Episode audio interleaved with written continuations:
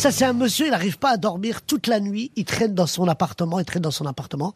Et à un moment donné, ça réveille sa femme qui dormait. Et là, sa femme, elle dit, chérie, pourquoi tu dors pas? Il dit, écoute, euh, demain, on est le 12. Il dit, oui, alors?